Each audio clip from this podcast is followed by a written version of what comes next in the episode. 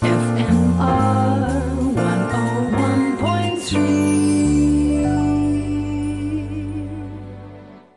There are many composers who died at a tragically young age, one being Pergolesi, who succumbed to tuberculosis at the age of 26.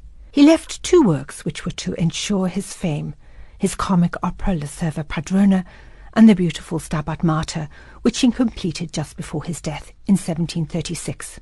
It was first published in London in 1749 and was to become the most frequently printed musical composition in the 18th century. Much was then published under Pergolesi's name in the period before the Second World War and was later found to be by lesser known composers such as Gallo and Leo. What remains that's actually by Pergolesi is mainly operas and his religious music. But in 2018, the list was extended when Pergolesi's Mass in D major was published and performed for the first time in 300 years. Claudio Bacciagaluppi in Bern supervised the patching together of this work from various sources from Naples, Bologna, and Dresden.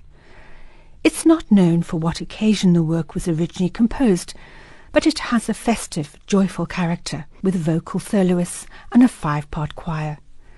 The Gloria is particularly jubilant, with dramatic use of dynamic contrast and lively interchange between choir and soloists.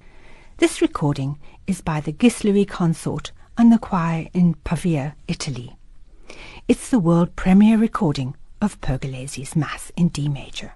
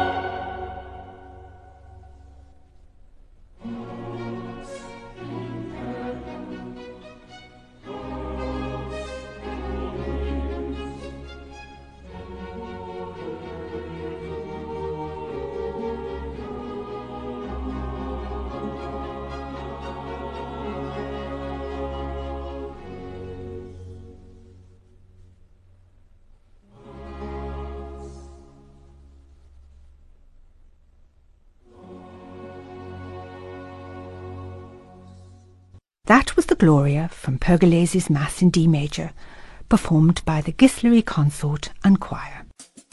FM.